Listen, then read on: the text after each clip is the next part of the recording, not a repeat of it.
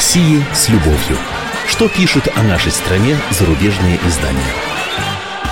Студии замредактора отдела политики комсомольской правды Андрей Баранов. И, как обычно, я знакомлю вас с обзором наиболее интересных публикаций в иностранных СМИ о нашей стране. И уже по традиции я делаю это не один, а вместе с моим коллегой из-за рубежа. Сегодня у нас в гостях Алекс Виллинг, журналист э, газеты The Moscow Times. Это англоязычная газета, которая издается в Москве. Здравствуйте, Алекс. Здравствуйте, добрый утро. А, ну вот с чего бы я хотел начать. На этой неделе э, в Москве прошла интересная встреча э, бывших послов Соединенных Штатов в нашей стране и их российских коллег, э, работавших в Вашингтоне. Встреча была по случаю 80-летия установления дипломатических отношений между США и СССР. А Times об этом писал, я знаю. Там много чего интересного было на этой встрече сказано. Но вот потом с американцами встретился корреспондент французской газеты «Фигаро» Пьер Авриль. Он побеседовал с ними, привел мнение, и вот мнения разделились. Например, Джек Мэтлок, э, занимавший пост посла с 1987 по 1991 год, то есть он застал еще советскую эпоху, эм, так вот, Мэтлок сразу же отверг любые аналогии с холодной войной, к которым часто прибегают э, средства массовой информации при описании некоторых напряженных моментов в отношениях между нашими странами. И Авриль, Авриль э, в этой связи отмечает, хотя прошлое уже позади, экс-послы Э, сходятся во мнении, что трудно преодолеть стереотипы холодной войны и представления о другой стороне, укоренившиеся в обеих странах по отношению к бывшему врагу.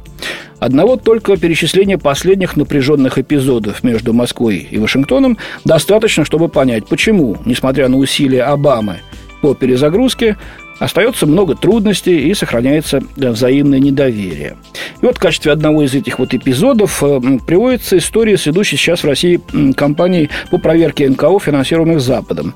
А журналист французский цитирует экс-посла Джона Байерли, который проработал в Москве 4 года, и именно его сменил нынешний посол США в Москве Майкл Макфол.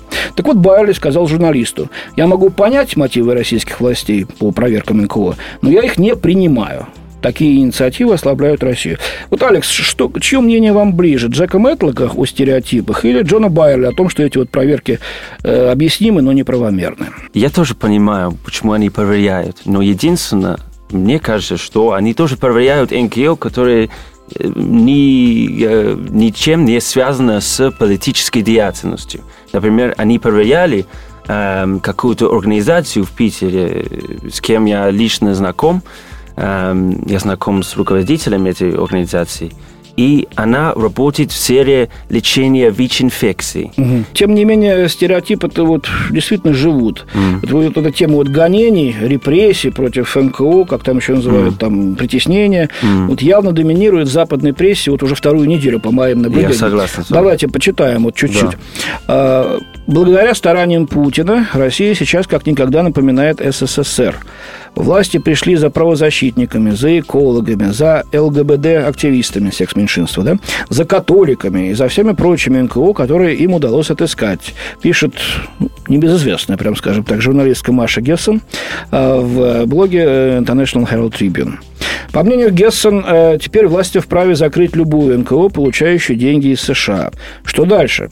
Организации будут вынуждены закрыться, некоторых лидеров и других активистов обвинят в государственной измене, россиян, имеющих связи с США, вынудят уйти с работы, во многих случаях уехать из страны. Гражданское общество в России будет раздавлено. Вот так нас пугает Маша Гессен.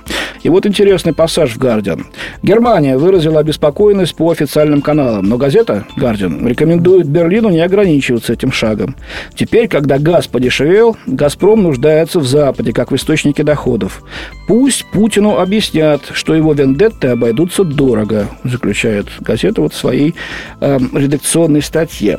Вот что скажете, почему такой ажиотаж, довольно предвзятый, mm. на мой личный взгляд, mm-hmm. что больше не о чем писать, других mm. интересных тем в России не осталось. Понимаете, почему я спрашиваю? Да. Эм, уж очень это напоминает такую срежиссированную кампанию, причем довольно mm. истеричную кампанию, когда как по какой-то команде газеты самые разные, в самых mm. разных странах, mm по той стороне океана, по другой стороне океана, э, начинают писать одно и то же, давать одинаковые оценки, приводить mm. мнение одних и тех же людей. Эм, или же тот случай, эм, когда есть такая пословица в русском языке, может быть, чуть-чуть грубоватая, но точная. На варе шапка горит. Это означает, что э, поймали человека за руку, а он говорит, нет, я ничего не делал. Э, то есть стало понятно, что Запад напрямую финансирует, причем иногда скрытно, через посольство, э, деятельность большого количества НКО в России, которые занимаются как раз внутриполитическими вопросами. Вот вы говорили о mm. занимающей, организации, занимающейся ВИЧ-инфекцией, есть и внутриполитическими вопросами. И очевидно, mm. что финансирование это идет под определенные обязательства. И огласка этого обстоятельства неприятна, ну, скажем, mm. прямо невыгодно западным правительством. Mm. Отсюда и вся шумиха в прессе. Ваше мнение, есть тут какой-то резон? вот в таких моих рассуждениях. Почему вот такая компания, когда все газеты ведущих западных стран вдруг начали этой теме уделять много внимания? Мне кажется, за последнее время э, вот риторика между Западом и между Россией эм, обострилась. То есть совершенно обострилась. И именно поэтому как бы тоже вот западные политики, они знают, что например, я, мне кажется, вот этот э, самый главный э, акт Магнитского, который mm-hmm. вот они приняли в США, а потом ответный законопроект в России да, да. против сирот. Ну, на самом деле, вот из-за этого и уже как бы после э, начала третьего срока президента Путина э, некоторые законопроекты и некоторые вот речи вызвали сомнения у Запада. И сейчас они прямо вот ищут угу. вот какие-то причины, почему вот, ну, э, они могут критиковать там Россию. Мне кажется, вот есть, вот можно обвинять вот каждую сторону. Мне кажется, здесь нельзя... Вот, То есть вы считаете, что, что мы ввязались действительно в вендетту, когда каждый следующий шаг вызывает Э, ну, ответный ход, а ответный ход вызывает ответный ответ, и вот как снежный ком э, нарастают проблемы. Да? да, мне кажется, есть вот войны вот угу. э, на каждой стороне. Это как бы это не вина Запада, не вина России. Но Понятно. мне кажется, вот э, с одной стороны, я тоже разделяю вот несколько из этих мнений, но угу. не полностью разделяю. Угу. И мне кажется, что Э, эти мнения не должны влиять на редакционную политику угу. какой-то газеты. Потому что в нашей газете тоже, эм, ну, мне кажется, надо тоже освещать какие-то позитивные темы. Потому ну, что есть много в России, которые надо освещать ну, в позитивном смысле. Да, но ну, Moscow Times, да, она издается здесь, вы гораздо четче да. чувствуете пульс нашей жизни, mm. ощущаете это на себе. Mm. А люди, которые, хотя, может быть, я работаю здесь корреспондентами, mm. но пишут для аудитории, которая находится там, в их странах. Mm. И для них это, конечно, гораздо дальше. Mm. Маленький аспект еще один такой антипутинской, антикремлевской компании, назовем их так, да? Mm. А, а, попытки российских властей поставить под контроль интернет. Вот две mm. публикации Эндрю Крамер в «Нью-Йорк Таймс» и Конрад Лешка из немецкого журнала Der Spiegel считают, что компании США выполняют предписания российской цензуры, потому что интернет-сервисы Facebook, Twitter и, и YouTube удалили из своих ресурсов информацию по требованию Роскомнадзора. Причем речь шла о э, тех сайтах, где э, было детское порно, э, призывы к суициду, суициду и наркотики. Mm. Вот. А по новому российскому закону провайдер несет ответственность за содержание. Вот. Ну, вот говорят, что это плохо, наша оппозиция, потому что и западные журналисты, потому что это лишь причина, начнут с детского порно, окончить тем, что зажмут всю оппозицию. Mm. Ну, вот что в Британии, допустим, mm. разве э, не э, закрывают такие сайты, где призывы к самоубийству, mm. где детская порнография? Ну, и надеюсь, что они закрывают. Вот в смысле, эм, если инф- эта информация, если эти сайты действительно вот содержали вот эм, ну, такой материал, то есть вот ну, ясная причина, почему надо вот, ну, либо да. вот, да, закрыть, либо вот... Вот я тоже так считаю, но почему-то mm. э, сразу же стали говорить, это только начало, сейчас они примутся за правозащитников, сейчас они примутся за оппозицию, и Путин всех опять к ногтю, значит, прижмет. Ну, тоже вот это вот единственное... Вот это вот, страстей такое. Да. Ну, единственное, это просто вот потому что э, оппозиционные мнения, нельзя спорить с этим, они намного более распространены, по интернету. Именно поэтому они как-то вот связывают вот эти поступки там. Понятно. Э, ну, с этим. А вы их распространяете в ваших печатных изданиях оппозиционные мнения, а провластные нет. Ну что ж. А, и вот чем бы я хотел значит, закончить нашу сегодняшнюю беседу. Напоминаю, у нас в студии а, а, Алекс Виннинг, журналист московской газеты The Moscow Times. Алекс из Британии. Вот ваша соотечественница Мириам Элдер из The Guardian, вы ее знаете? Я, я знаю, да, я знаю. Она написала, почему весна в Москве кромешный ад? Mm. А, ну, нам тоже, конечно, надоело это 56 февраля, которое сейчас уже длится в апреле. Вот что напишет. Есть в русском языке такое слово, которое необходимо знать иностранцу, приехавшему в Россию весной. Это прекрасное звукоподражательное слово «слякоть». В этом году зима и в России, и в Европе оказалась особенно долгой, и русские в один голос жалуются. А, почти, в общем-то, каждый год в апреле идет снег, но проблема не в погоде, считает автор. Все дело в инфраструктуре, потому что в Москве практически нет водостоков на дорогах. В результате Э, снег превращается в лужи и заставится некуда деваться. Разбитые, испещренные ямами дороги с неровными покрытиями напоминают куски швейцарского сыра. Не случайно говорят, что в России две вечные проблемы – это дураки и дороги. Ну, пишет, что тут коррупция, конечно, виновала, потому что виноваты, потому что ничего не делается.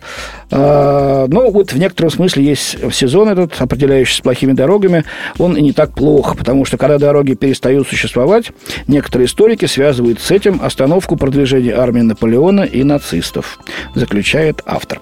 Ну, страдаем, да, мы страдаем от дорог, и дороги, конечно, mm. плохие. Mm. Но я посмотрел бы, что стало бы, например, с лондонскими улицами, mm. и с нью-йоркскими, да, если бы в течение четырех с половиной зимних месяцев, а у нас mm. такая длинная зима, да, температура да. около сотни раз переходила бы через ноль. То есть через точку замерзания да, и размораживания, да? да? Потом, ну, водостоков, вы здесь уже полтора года, как mm. вы мне сказали, mm. хватает водостоков. Другое дело, что они забиваются грязным снегом, и их приходится mm. прочищать. Mm.